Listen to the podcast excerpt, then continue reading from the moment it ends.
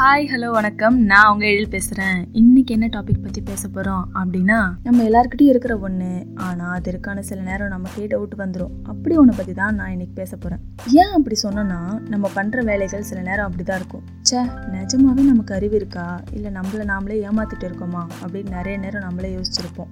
சில அறிவு ஞானிகள்லாம் என்ன சொல்கிறாங்கன்னா, நம்ம பிரெயினை ட்ரெயின் பண்ணால் நாமளும் ஒரு தாமஸ் அல்வா எடிசன், ஒரு ஐன்ஸ்டீன் இவங்க அளவுக்குலாம் இல்லாட்டாலும் ஏதோ கொஞ்சம் அறிவுள்ள ஜீவராசி மாதிரி வாழலாம்னு சில டிப்ஸ்லாம் சொல்றாங்க. அது என்னன்னு பார்க்கலாமா? இப்போ நீங்க புதுசா ஒரு மொபைல் வாங்குறீங்கன்னு வச்சுக்கோங்க. ஃபர்ஸ்ட் என்ன பண்ணுவீங்க, அதுல என்னெல்லாம் பண்ண முடியும், எப்படிலாம் அது ஒர்க் ஆகுதுன்னு தெரிஞ்சுக்க அதை போட்டு ஒரு வழி பண்ணுவீங்க. அதே மாதிரி தான் நம்ம எல்லாருக்கிட்டையும் பிரெயின் அப்படின்ற ஒரு டிவைஸ் இருக்கு. நம்ம பிரெயின் இப்படிலாம் ஒர்க் ஆகுது, அதோட ஃபங்க்ஷன் என்ன, பிளஸ் அதை எப்படி நம்ம ப்ராப்பரா யூஸ் பண்றதுன்ற டிப்ஸ்லாம் நமக்கு தெரியணும். பொதுவா பிரெயினை லெஃப்ட் பிரெயின், ரைட் பிரெயின்னு ரெண்டா பிரிக்கலாம். இதுல இந்த லெஃப்ட் பிரெயின் அனாலிட்டிக்ஸ், மேத், இதுக்கெல்லாம் வந்து நம்ம தலைவர் கிங்கா இருப்பார்.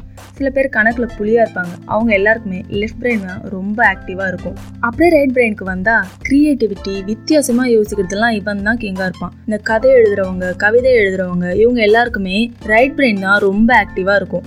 இந்த மாதிரி தான் சில பேருக்கு லெஃப்ட் பிரெயின் ரொம்ப ஜாஸ்தியா ஒர்க் ஆகும், சில பேருக்கு ரைட் பிரெயின் ரொம்ப ஜாஸ்தியா ஒர்க் ஆகும். ஆனா இது ரெண்டையும் எப்படி பேலன்ஸ்டா வைக்கிறதுன்றது தான் வித்தையே.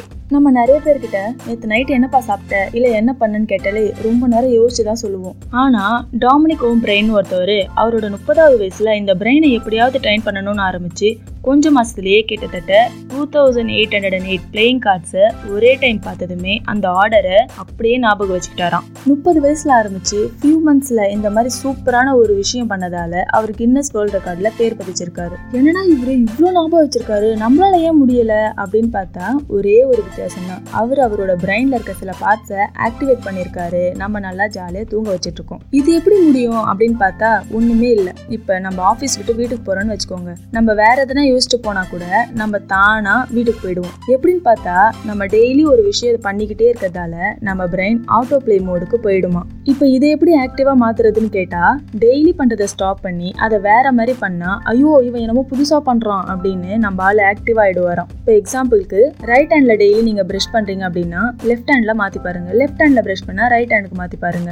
நேரா புக் வச்சு படிக்கிறவங்களா இருந்தா பிரபுதேவா மாதிரி தலையில புக் வச்சு படிச்சு பாருங்க. இந்த மாதிரி டெய்லி பண்றதையே லைட்டா ட்விஸ்ட் பண்ணி பண்றதால நம்ம பிரெயின் என்னடா இவன் புதுசு புதுசா ஏதோ பண்றான் அப்படின்னு நம்மளோட சேலஞ்சை அக்செப்ட் பண்ணிக்குமா. எப்படி எக்ஸசைஸ் பண்ண பண்ண பாடி ஸ்ட்ராங் ஆகுதோ அதே போல நம்ம இந்த மாதிரியான நிறைய மென்டல் எக்ஸசைஸ் பண்ண பண்ண நம்ம பிரெயின் ஆக்டிவா இருக்கும். நான் டெய்லி சுடோக்கு விளையாடுவேன், அதனால என் பிரெயின் ஆக்டிவா இருக்கும் அப்படின்னு நீங்க சொன்னீங்கன்னா கண்டிப்பா இல்லவே இல்லை. டெய்லி பண்ற எதனாலையுமே பிரெயின் ஆக்டிவா இருக்காது. இப்ப ஃபர்ஸ்ட் டே 5 கிலோமீட்டர் ஓடுறீங்க, அது அப்படியே 1 மந்த்துக்கு பிராக்டிஸ் பண்ணி நெக்ஸ்ட் மந்த் 10 கிலோமீட்டர், அப்புறம் 15 கிலோமீட்டர்னு பிராக்டிஸ் பண்ணி பண்ணி பாடி இந்த சேலஞ்செல்லாம் ஈஸியா அக்செப்ட் பண்ணிக்கும். அந்த மாதிரி தான் பிரெயினுக்கு நிறைய சேலஞ்ச் கொடுக்க கொடுக்க பிரெயின் நல்லா ஆக்டிவா ஸ்ட்ராங்கா ஆகுமா. இந்த மாதிரிலாம் நம்ம மென்டல் எக்ஸசைஸ் பண்றதால வயசானா மெமரி குறையும் அப்படின்ற ஒரு விஷயத்தை உடைச்சி வயசானதுக்கு அப்புறமும் மெமரி பவர் ஸ்ட்ராங்கா வச்சுக்கலாம் அப்படின்னு சொல்றாங்க. சில பேர் கணக்குல புலியா இருப்பீங்க, ஆனா புக் படிக்கலாம் அவ்வளவு இன்ட்ரெஸ்ட் இல்ல அப்படின்னா நீங்க புக் படிக்க ட்ரை பண்ணுங்க. அதே போல சில பேர் மேக்ஸ்னாலே தெரிச்சு ஓடுவீங்க, அவங்கலாம் டெய்லி சின்ன சின்ன கணக்கு எல்லாம் போட்டு பார்க்கலாம். இந்த மல்டிபிளிகேஷன், டிவிஷன், இந்த மாதிரிலாம் நீங்க டெய்லி போட்டு பார்க்க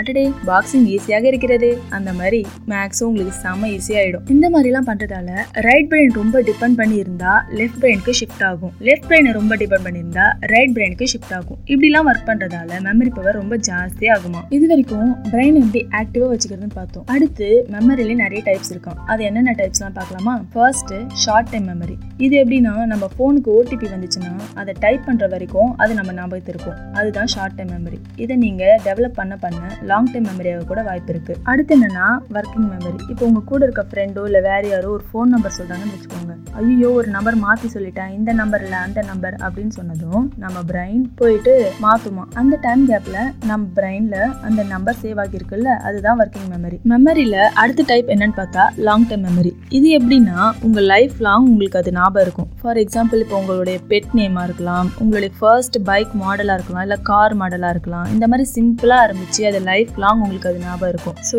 இந்த மாதிரியான நிறைய இன்ஃபர்மேஷன் பார்ட் 2ல வந்துகிட்டே இருக்கு. இந்த எபிசோட் பிடிச்சிருக்கா இல்லையா, இல்ல இன்னும் என்ன டாபிக் பத்திலாம் பேசலாம்னு சொல்லணும்னு தோணுச்சுன்னா தாராளமா சொல்லுங்க. இந்த எபிசோட உங்க ஃப்ரெண்ட்ஸ்க்கும் ஷேர் பண்ணி என்ஜாய் பண்ணுங்க. எப்பவுமே ஹாப்பியா இருங்க, சேஃபா இருங்க, கூட இருக்கவங்கள ஹாப்பியா வச்சுக்கோங்க. இதோட கடையை முட்டு கிளம்புறது நான் உங்க சேடா.